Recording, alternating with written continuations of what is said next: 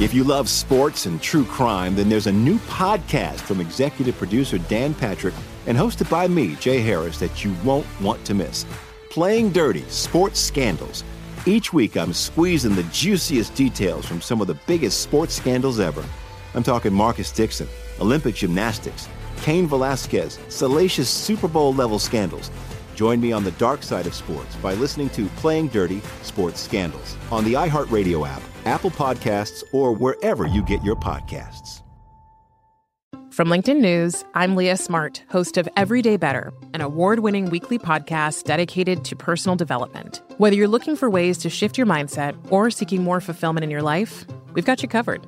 Join me as we dive into captivating stories and research backed ideas that have empowered me and others to lead lives with more clarity and intention. Everyday Better, making growth an everyday practice. Listen to Everyday Better on the iHeartRadio app, Apple Podcasts, or wherever you get your podcasts.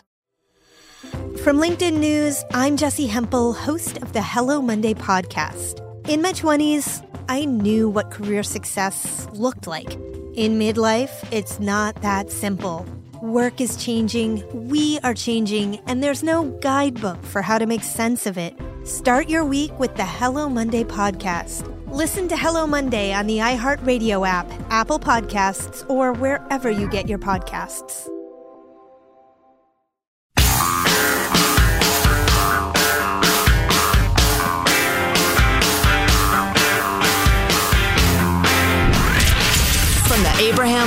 Radio Studio at the George Washington Broadcast Center, Jack Armstrong and Joe Getty. The Armstrong and Getty Show. A popular Peloton instructor is suing the company for nearly $2 million, alleging that an executive mocked him for being Irish. In response, the executive countersued him for all the treasure in his pot of gold.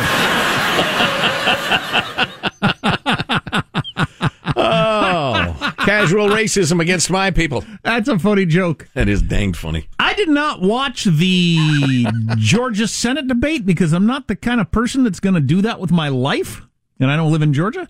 But according to the New York Times, Herschel Walker did a good job. And if the New York Times says he did a good job, I think he's benefiting from unbelievably low expectations. Yeah, there's probably some truth to that. but- And so he uh, he cleared the bar of low expectations, and so they gave him a, a good grade.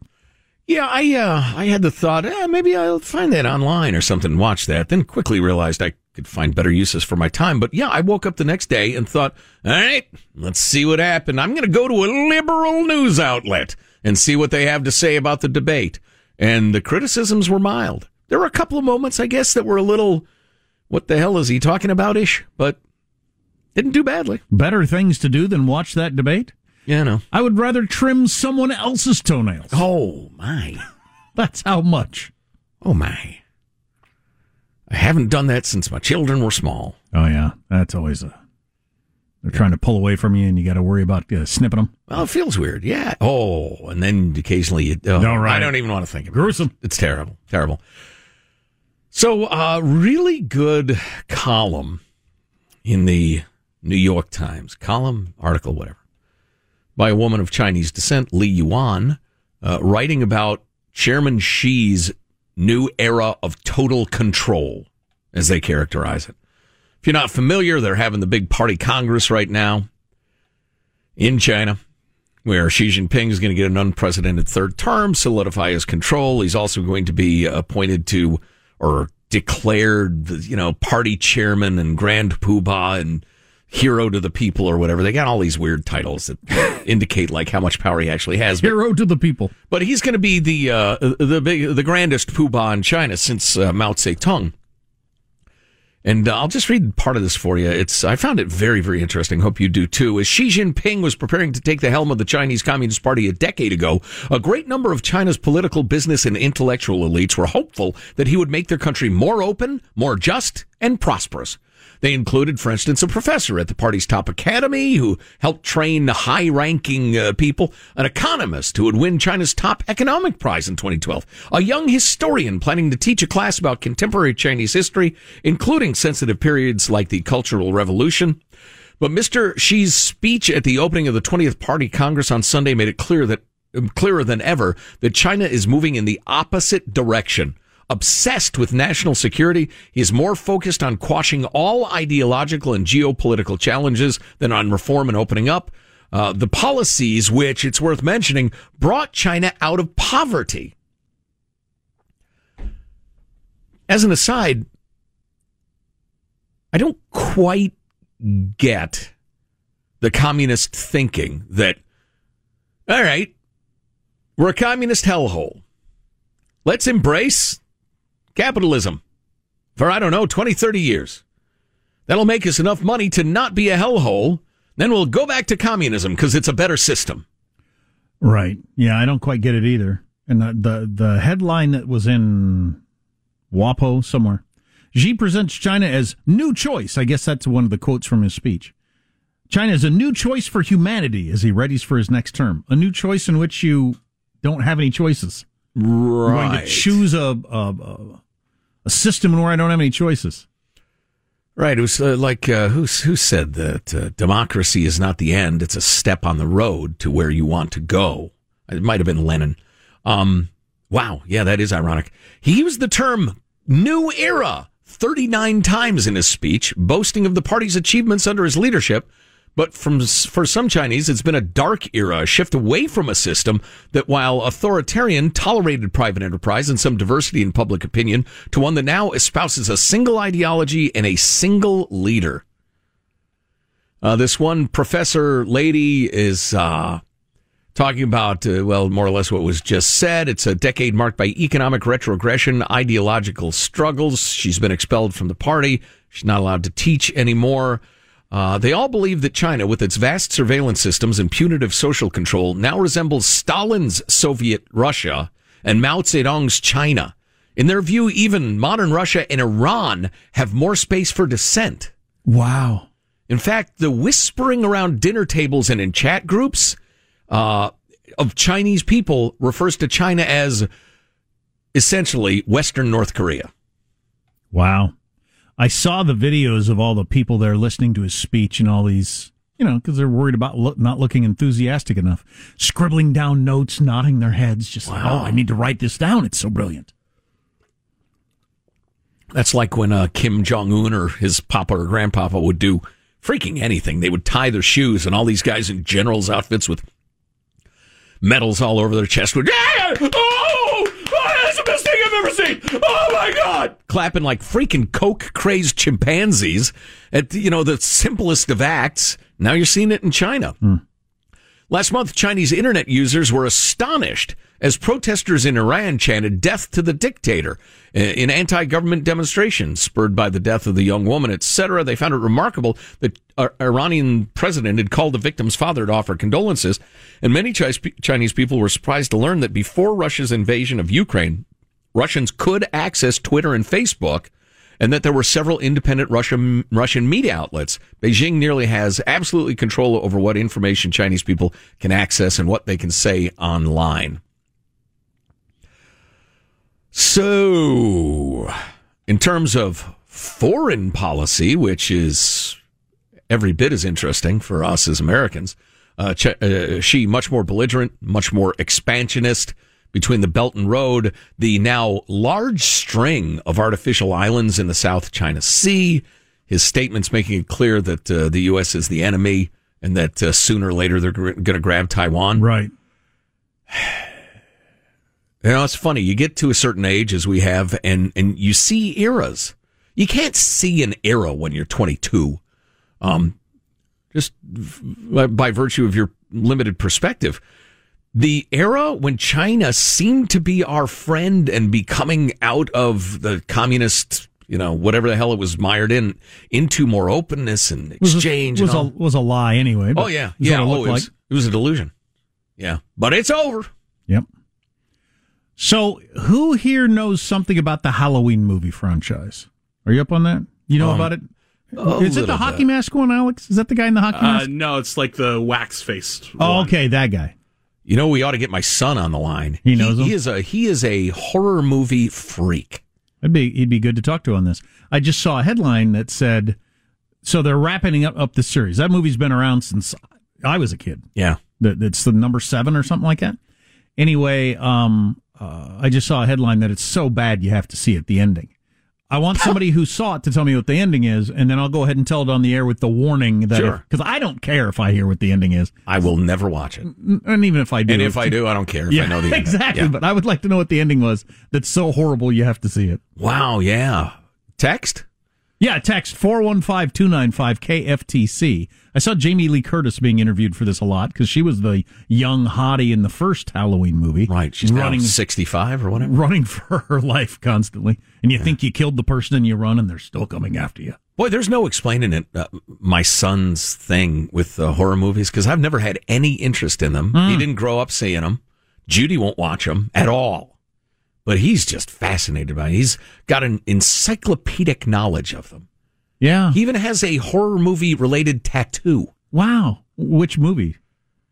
Do you know? I think the waxy faced guy. Yeah, Halloween. Yeah. Wasn't your son the one that got scared when he went to see Elf and they put the wrong movie on in the theater? Oh no, he didn't get scared. It was uh it was an R-rated movie about the demon possession of some young woman. Well, that's the, well. Then now we've un, you've uncovered the fascination. We found Ground Zero. Yeah, I think so. You think? Yeah, that's it.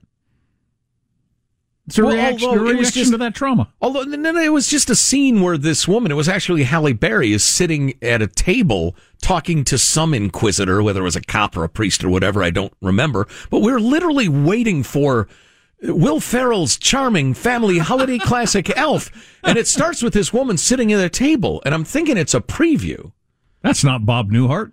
and and and and uh, and longtime listeners have heard this story before but all of us parents are thinking boy this is a long preview and this is really intense for all these families sitting waiting to hear uh, see elf and at one point the Halle Berry character says uh yes i saw satan satan came to me but he didn't want to talk to me he wanted to f me but she used the F word. We were like, wow, wait a minute. You hear all the parents in the hey, stop it. Yes, they had run that movie instead of Elf in the theater. So, I yeah, that could be it, but that's, a bit of a stretch. Zooey Deschanel. What's going on here? no, nobody's wearing curly toed shoes and saying charming things. Where's Ed Asner?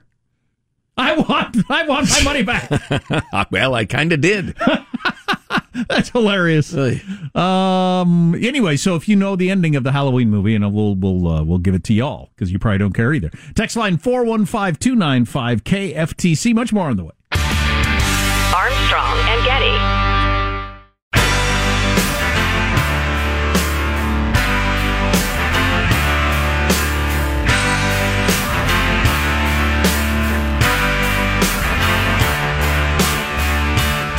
The Armstrong and Getty Show.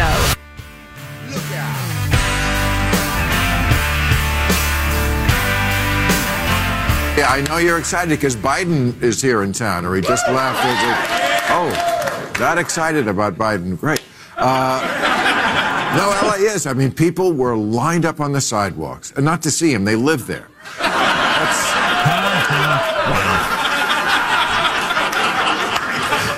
Yeah. Yeah. One more thing on China. I was looking at the Wall Street Journal editorial piece. It's basically, "Hey world, realize what China is. Let's wake up." Their final paragraph being a U.S. response to Xi Jinping's Xi Jinping's challenge is a subject for editorials on other days, but any response has to start with the recognition that the U.S. military isn't currently prepared to meet China's threat.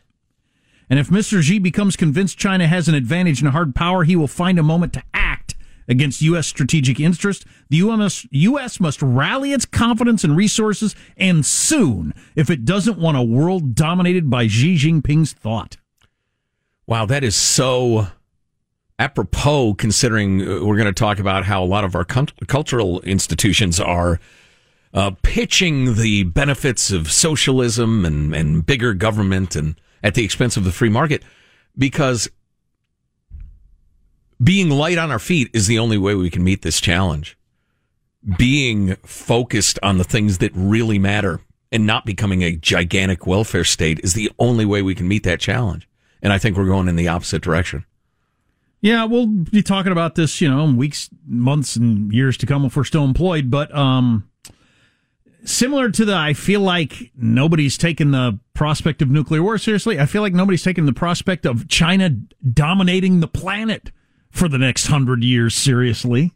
Like, you know, during the Cold War, there was worry that, you know, what if the Soviet Union wins and takes over and they're the leading thing? China wants to do that. Mhm. But anyway, uh, nobody seems to believe that could actually happen or worries about it. We're fat and comfortable. We you know. I am. Came across a funny joke over the weekend. I Oh man, I was fighting with my printer last night. I hate fighting with the printer. That should be its only ca- own category. I have this great color printer and it's absolutely fantastic, but it was only printing in black and white, and I just could not figure out why it was only printing in black and white. It's for a project for my son for school. He has to give a speech today. We're also working on the memorizing the speech. How do you go about memorizing a speech? I, I've done it many times. I used to do it, but what, what's what's the uh, normal way people do it? Chunk at a time, I guess. Chunk at a time. That's what we were doing. It line Yeah. at a time. Boy, I haven't had to do that for a long time. I mean, I kind of, you know, when we speak, I'll have an outline in my head, but not like literally. Uh, You know, it's funny. I was tempted at one point to to do a TED talk on something. Somebody mentioned, I can't remember what the topic was. They said you ought to do a TED talk. I was like, eh, that's an interesting idea. So I looked into it. You have to present it 100% in advance, the exact script, and then present it from memory. I thought, eh, sounds like work. What was the topic? Do I don't remember? remember. No. Huh. Yeah, so I had my son. He did the. Uh, it's okay. Give me the first four lines after he did the first three lines. Yeah. Yeah, that sort of thing. Anyway, I came across this joke over the weekend. Oh, I was on a Southwest flight. Particularly funny stewardess on a Southwest flight. Mm. You know how a lot of them try to throw in a little humor, but some of them, I mean, really look at it like they're they're at the Chuckle Hut or the Ha Ha Factory or whatever, Yeah. and this is really Yeah. their opportunity to work some material. But I thought this was joke was funny enough to write down.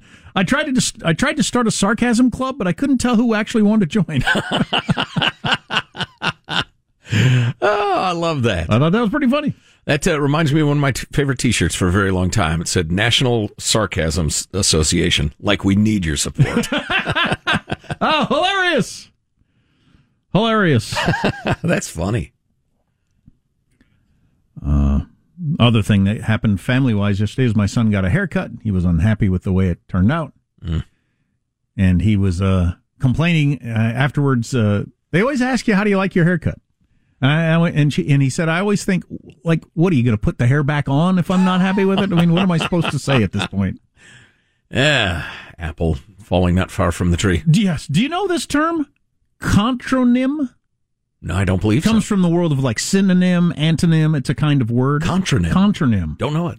Single words that have two contradictory meanings. They are their own opposites. Hmm. Contronyms. They're rare, but here's 10 of them. For instance, uh, I'll go with a good one to start with dust. Dust is either to add fine particles or to remove fine particles. Oh yeah, Like a dusting of powdered sugar would be to dust Right. it, or to dust it would be to get rid of the powdered sugar on your table. right, right. Fast, quick, or stuck or made stable. Oh, I see. Yeah, to hold fast. Left, remained, or departed. We left him there, or he left. It's blowing my mind. It's kind of odd that a that a word would de- develop that over time, isn't it? That it would be its opposite, Yeah. depending on the I'd have to look into the etymology. sanction to approve or to boycott. Right. Uh, bolt to secure or to flee. Or to flee. Yeah. Right. Wow. Language, fascinating, isn't it? I was bolting things down all day. Then I said to hell with this, and I bolted. Then I left. Right. or was left. if you miss an hour of the show, including this fascinating segment, you can get it through podcast form, Armstrong and Getty on demand.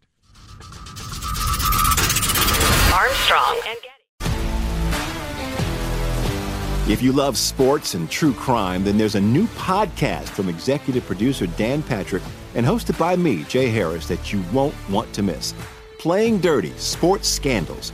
Each week, I'm squeezing the juiciest details from some of the biggest sports scandals ever. I'm talking Marcus Dixon, Olympic gymnastics, Cain Velasquez, salacious Super Bowl level scandals. Join me on the dark side of sports by listening to Playing Dirty Sports Scandals on the iHeartRadio app, Apple Podcasts, or wherever you get your podcasts. Imagine you ask two people the same exact set of seven questions. I'm Minnie Driver, and this was the idea I set out to explore in my podcast, Minnie Questions. This year, we bring a whole new group of guests to answer the same seven questions, including actress and star of the mega hit sitcom Friends, Courteney Cox. You can't go around it, so you just go through it. This is a roadblock. It's going to catch you down the road. Go through it, deal with it. Comedian, writer, and star of the series Catastrophe, Rob Delaney. I shouldn't feel guilty about my son's death. He died of a brain tumor. It's part of what happens when your kid dies. Intellectually, you'll understand that it's not your fault, but you'll still feel guilty. Alt rock icon, Liz Phair. That personal disaster wrote Guyville. So everything comes out of a dead end. And many, many more. Join me on season three of Minnie Questions on the iHeartRadio app, Apple Podcasts, or wherever you get your favorite podcasts. Seven questions, limitless answers. From LinkedIn News, I'm Leah Smart, host of Everyday Better, an award winning weekly podcast dedicated to personal development. Whether you're looking for ways to shift your mindset or seeking more fulfillment in your life, we've got you covered. You can build internal resources. That's what the study of psychology is about building internal resources. Turning towards is one of the most important elements of successful relationships, no matter what kind of relationship it is. The thing that underpins all of this productivity stuff is finding a way to make the journey itself enjoyable. The journey is the destination. The beauty of uncertainty is infinite possibility.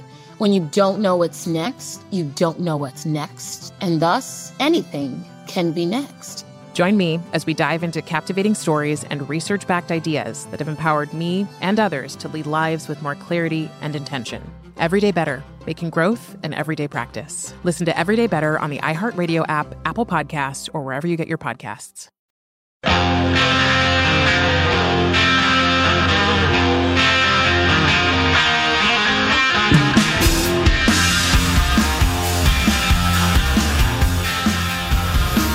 The Armstrong and Getty Show. Cronenworth swings, lines it into center field. That's a base hit. Kim will score. Here comes Soto. The throw from Thompson kicks off the mound. A two-run single, and the Padres in front. It's five to three. And it stayed that way, and the Dodgers have been eliminated again Oh. with the highest payroll in baseball and winning a gazillion games, and happens a lot to them. Oof. You know, I haven't checked. Alex, who won last night? Uh, the Yankees and Cleveland. I'm not going to say Start the spread Guardians. in the news. It was the Yankees. Oh, okay. Game so that five tonight. Two to two. Because I know Major League Baseball, if they lose New York and L.A., Yeah. they may just call it off, not bother. You got your San Diego's and Houston's hanging around. Yeah, and with all due respect to those fabulous baseball towns. Oh, yeah, just yeah. Uh, dollars and cents. Yeah, sure. Yeah. Although you know, I, I like plucky underdogs. I don't. Eh. Um, The observation has been made, and this is true, that the that Major League Baseball, more than any of the other major sports, is a regional thing. If your team is in it, everybody's into it in your area. But if your team is not into it, you don't pay attention. Whereas, like the NFL, you watch just as much, pretty much, no matter who's doing well. mhm. You know, in the playoffs and all. Well, just through the season, you're like Yeah. into the Bills or the Chiefs or the whoever's you know fun right now. Mm-hmm. Uh, Interesting. Yeah, I didn't know that, but uh, it rings true. Uh, anyway, I'll watch the World Series no matter who's in it. Uh, bar, so I was amazed by this uh, and shocked and, and horrified by it. Um, and I realized Jack and I were just chatting during the commercial break that I'm coming off like uh, uh, Joseph McCarthy today. I'm just uh, hammering anti-communism throughout the day. But what the heck?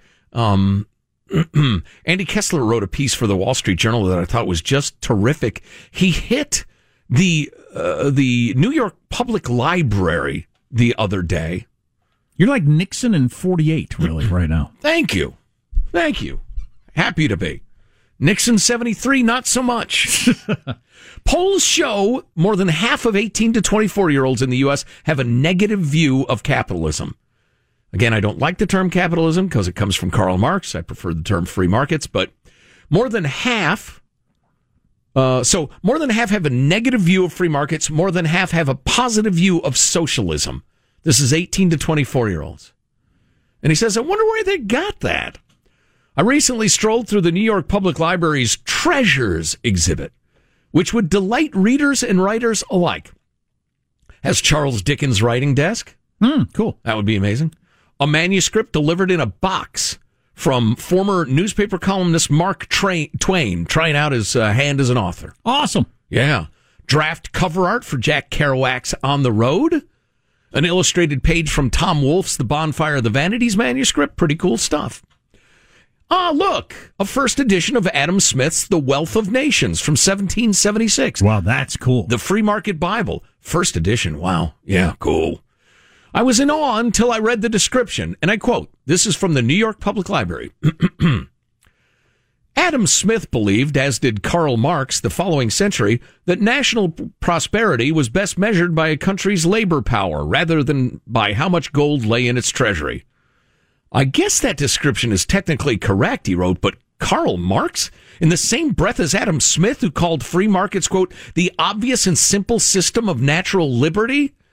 Unlike Smith, Marx naively saw a static world without productivity, only labor exploitation. He completely missed that labor is more brain than brawn.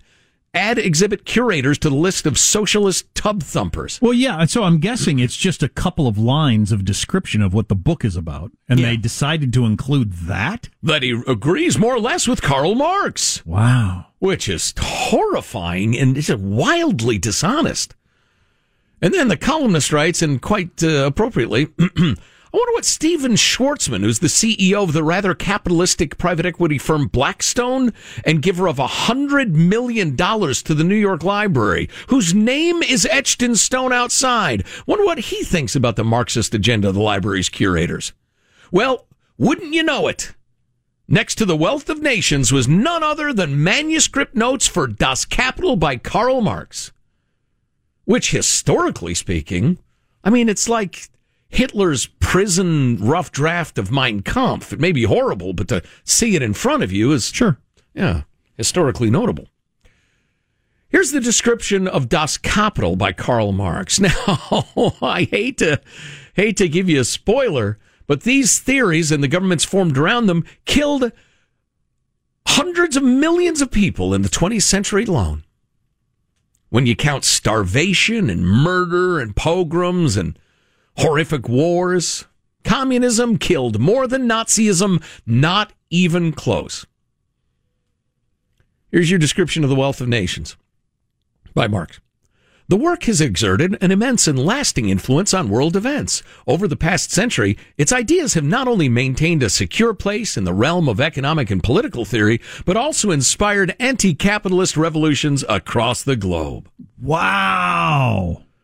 Okay, writes the Wow. columnist. But it was a lasting negative influence. And of course, there was no mention of the hundreds of millions of people impoverished and slaughtered by Marxist regimes. But there's more. The description goes on. Do I dare do this? And the next part of the description will make you take up arms. After a quick word from our friends at Simply Face, Safe Home Security, not Simply Face, SimpliSafe. Simply Face was my alternative to Facebook that I tried to get going. I didn't catch on. Not at all. We had three users at the height of it. So SimpliSafe home security, the old school home security systems, you see the signs in the yards, you've thought, okay, that's the gold standard. No, SimpliSafe is way better and less expensive. SimpliSafe blankets your home in protection with advanced sensors for every room, window, and door, HD security cameras for inside and outside your home, smarter ways to detect motion that only alert you when a threat is real, even hazard sensors that detect fires, floods, and other threats to your home, and all this for dollar-ish a day, depending on which system you get. You set it up yourself in about 30 minutes. Pretty impressive. And all of this comes when you sign a five year contract. No, no contract. What? No, no long term contracts ever. They earn your business every day. Customize the perfect system for your home in just a few minutes at simplisafe.com slash Armstrong. Simplisafe.com slash Armstrong. Go today, claim a free indoor security camera plus 20% off with interactive monitoring. Then post about it at Safebook. What did I say? Fresh Face. Fresh Face, whatever. Simply Simply Face. Face. Simply Face. uh, simplisafe.com slash Armstrong. Right, so where was I? Ah, that's right, outraged about communism. It's a New York Public Library. Is that where you said this is? Yeah, yeah. So again, they're describing uh, Das Kapital by Karl Marx and how it's exerted an immense and lasting influence on world events. Boy, ask people in uh, Maoist China, be they in heaven or hell. Would you agree? Oh, yeah, it had a lasting influence on me when I starved to death with my entire family. The people of Hong Kong right now. Oh, God, yeah. The description goes on. Karl Marx's foundational account of capitalist production and its manifold effects on human lives still inspires argument, insight, and resistance. Inspires, he writes, Marxism is a desperate and dangerous call for redistribution from the productive class to, say, museum curators. No matter, a 2018 New York Times opinion piece blared, Happy birthday, Karl Marx. You were right. No. Ugh. The Wow. Marx rehabilitation tour continues. Wow. That is something. Wait, there's more. 2020 Edelman Global Survey found that 56% of people agreed that, quote, capitalism as it exists today does more harm than good in the world. Wow. Oh, God. Please read Stephen Pinkerton's, Pinker, rather, Stephen Pinker's uh, Enlightenment now. Please. Really, I guess that somehow the global increase in living standards and lowering of the extreme poverty rate from 36% to under 10% since 1990 happened by magic. It's really a miracle since capitalism is so bad and Marxism is so good. Of the poorest southern border, President Biden recently noted, What's on my watch now is Venezuela, Cuba, and Nicaragua. Why would anyone leave a Marxist paradise for the capitalist U.S.? Maybe the New York Public Library has an answer. Wow, that's good. Some good sarcasm. sarcasm. An almost fanatical devotion to Marxism is everywhere. The Journal's Eric Gibson wrote a fantastic piece last month titled Woke Ideologues Are Taking Over American Art Museums, which got serious push, pushback from the Metropolitan Museum of Art. Were expected to were exposed to rather anti-capitalist agendas every day. You wouldn't expect this from the National Portrait Gallery in Washington, but here's some words under Cornelius Vanderbilt's portrait. He began in the rough and tumble world of the New York port, and by 1829 had parlayed several small shipping ventures into a stake in the lucrative Hudson River trade. No mention that he did this by offering lower prices and better service than the Hudson River Steamboat Association, which was a government sanctioned monopoly. Still, the museum labels the Commodore a ruthless monopolist. He was no saint, but he did afford uh, provide affordable steamships to San Francisco and expand uh, railroads, etc. Here's another one from the Portrait Gallery. John D. Rockefeller once remarked, "The only question with wealth is what do you do with it." By 1913, Rockefeller, a founder of the Standard Oil Company, had amassed an estimated $900 million earned from an aggressive reorganization of the oil industry. Get it? Wealth is evil and never deserved. Remarkably, no mention of his role in driving down the price to consumers for energy that boosted a rapidly expanding economy. Again, no saint, but the gallery notes, quote, he rehabilitated his reputation in later years by supporting charitable causes. Wasn't he considered, at least uh, for a while, the greatest giver to charity who's ever Yeah. lived on earth? Yeah, yeah, yeah. Um, but so no talk of having to rehabilitate your image for Karl Marx. Just it's just assumed your image has always been fine. His lasting influence. Right. That's something. These are our great cultural institutions. It's because they're run by and infected by the same people with the same attitudes as our schools and universities. How do you how do you halt that? What do you do about that? I'm not for like ideological purges and, and, and McCarthyism as I was joking about before, but it seems like all of our cultural institutions are like feeding from the same river of, of Marxist filth. I don't know what to do about it. It's troubling. Yeah, I'd say. Hey, there's a new book out that I'm excited to read. Uh, I have to tell you about on why the impeachments of Trump were so poorly executed. Oh, you've been talking about this for a long time. Yeah, I'm glad there's a book out about it, and uh, a couple other things we could tell you about, like just how old is our government in terms of the the age of people that are running. Oh, the people running it. Yeah, As hell, I believe. A couple interesting stats for you. Hagrid died. Oh, See that on Friday? The guy I who did. played Hagrid in the Harry Potter movies. The great Robbie Coltrane. He's actually a, a small fellow. Not a giant. Not a giant. Not even a. He was like below average size. I think. Really? He's a little guy. Yeah. You're casting Hagrid, and you pick somebody who's not uh, giant to play. It's the miracle of cinema. um, uh, Alex, you could have been Hagrid. You're very big. You're a big guy. I was also five when the movie came out. Well, so, yeah, but, uh, That would have been a weird cast too. You're a wizard, Harry. Oh, thanks. what What was your voice for Hagrid when you read Harry Potter to your kids? Oh wow, the movies hadn't come out yet, so I don't know. I don't remember. I, I would pay a thousand dollars for a tape of that. Ah, Harry, you're a witch. That's the voice I'm kind of going with. That's a good one. Yeah, good as any. Sure, a little gruff and My giant-ish. Dumbledore is a little more regal. Yes, certainly. We're almost done with book one for Henry. He's digging it. I was a little snaky for uh, Voldemort. Ah. I got that one right. Well, you got Snape you got to deal with also. He's also kind of a, you know, c- complicated character, but Yeah. yeah. I only have so many different voices. And then Snape has passed too, and the first Dumbledore is gone as well. Yeah, so then I've got to throw in then then it just becomes Homer Simpson or something like that because I only have so many voices. So. You're a wizard, Harry. Voldemort paralyzed me. Don't. More on the way. Armstrong and Getty. If you love sports and true crime, then there's a new podcast from executive producer Dan Patrick and hosted by me, Jay Harris, that you won't want to miss. Playing Dirty Sports Scandals. Each week, I'm squeezing the juiciest details from some of the biggest sports scandals ever. I'm talking Marcus Dixon, Olympic gymnastics, Cain Velasquez, salacious Super Bowl level scandals. Join me on the dark side of sports by listening to Playing Dirty Sports Scandals on the iHeartRadio app, Apple Podcasts, or wherever you get your podcasts. Imagine you ask two people the same exact set of seven questions.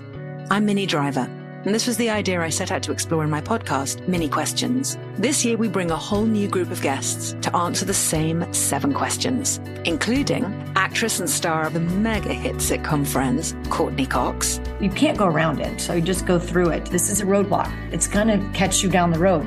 Go through it. Deal with it.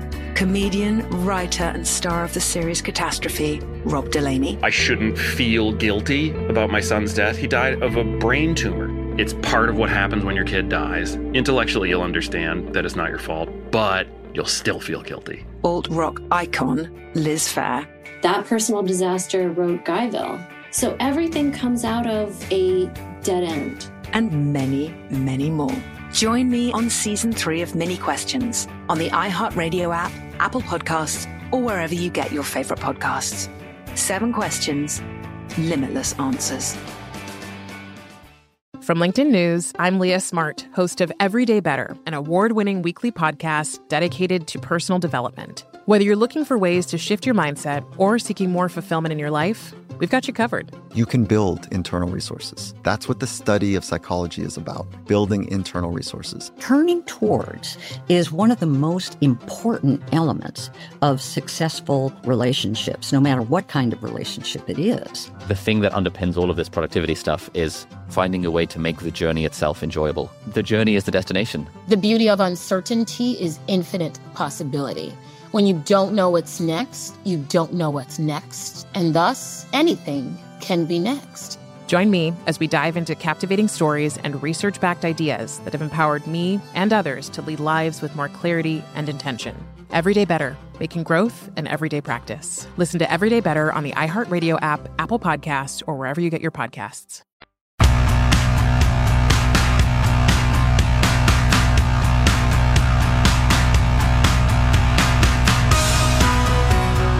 The Armstrong and Getty Show.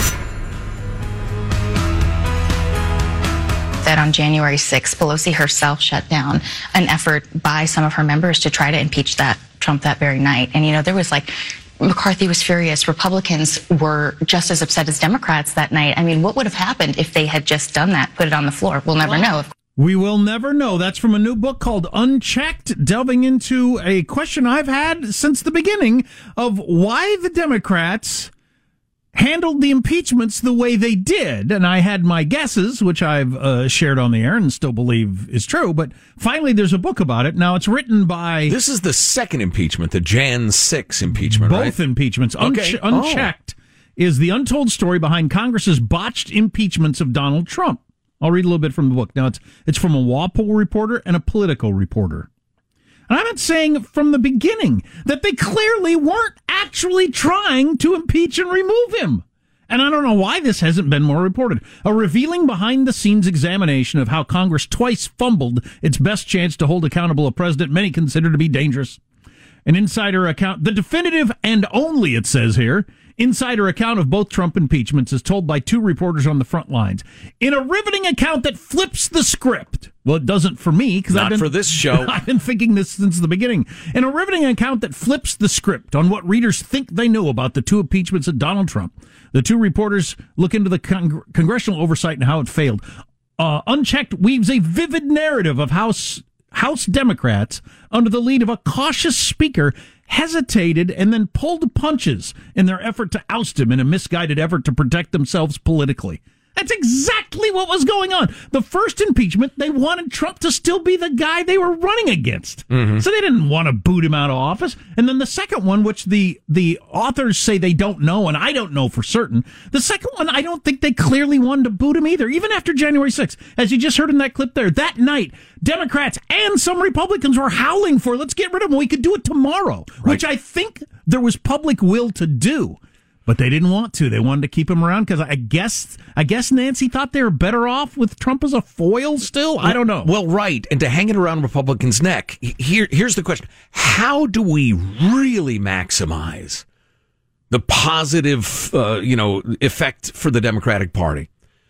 Because after January 6th, again, everybody's outraged. Everybody was yelling for Trump to go. Uh, of you know, ver- not everybody. I know some of you weren't, but a lot of people were that aren't now. What if you could have all of that, but then hang around the necks of the Republicans that they didn't vote to get rid of him? You'd have your cake and eat it too. You'd have the outrage and then extra outrage because you had put articles of impeachment forward that were so uh, unswallowable the Republicans couldn't vote for them. You get it both ways. That was their calculation. It's clearly to me what happened. It was it's you know if it were like in 17th century Italy or something like that, you know the various giant families were the powerful families were involved. I'd be uh, looking at it as a masterstroke of brutal uh, strategy. But if you actually believe democracy's at stake, you wouldn't do that. Well, right. I think over time, when passion's cool and you're not uh, emotionally invested in the current players, I think that will be history's read on it. That uh, they weren't. They were being just as cynical as Trump was. Oh yeah. Oh yeah. You think he's a danger, the biggest danger to America in our history? Mm, but you didn't boot him out because he thought it would be helpful. Yeah, that's Yeah, pretty hanging around the Republicans' neck. Better to have him around. Yeah, yeah, just uh, so cynical. It reminds me of our uh, our conversation last week about everybody thinks they can just play around with our system and our society and our government and the rest of it and profit from it. Um, uh, yet another reference to Elliot Ackerman's uh, The Fifth Act, which I f- finally finished, and we're going to bring you some audio from the audio book. Um, but he talks about everybody knows the the phrase the military industrial complex. He talks about the political industrial complex, and I thought it was brilliant. So more on that. So Ian Bremmer put out these stats. I just thought it was interesting about how old our government is. Biden's going to turn 80 here soon, which reminds me every time my mom's about to turn 80, so I got to come up with something. But Biden turns 80 next month. The median age of senators, well, I'll, I'll work up. The median house um, age of House members is 58.9, so almost 60 for the House. The median age of senators 64.8. That's pretty high for a median. Meanwhile, the median age of Americans is 38.5. Mm. I don't mind, you know, the the houses of our supposed leadership being a little older and more experienced, but I've known a hell of a lot of really smart people in their 40s, 50s who would be fabulous senators. right.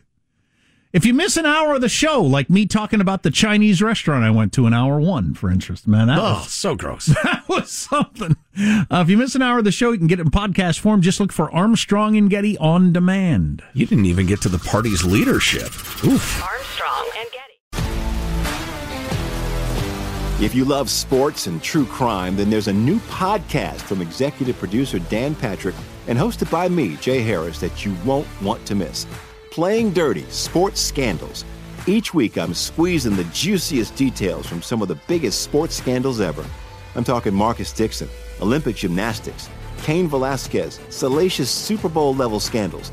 Join me on the dark side of sports by listening to Playing Dirty Sports Scandals on the iHeartRadio app, Apple Podcasts, or wherever you get your podcasts.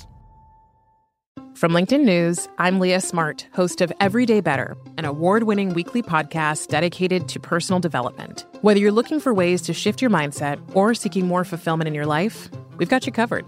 Join me as we dive into captivating stories and research backed ideas that have empowered me and others to lead lives with more clarity and intention. Everyday Better, making growth an everyday practice. Listen to Everyday Better on the iHeartRadio app, Apple Podcasts, or wherever you get your podcasts. From LinkedIn News, I'm Jessi Hempel, host of the Hello Monday podcast. In my 20s, I knew what career success looked like. In midlife, it's not that simple. Work is changing, we are changing, and there's no guidebook for how to make sense of it.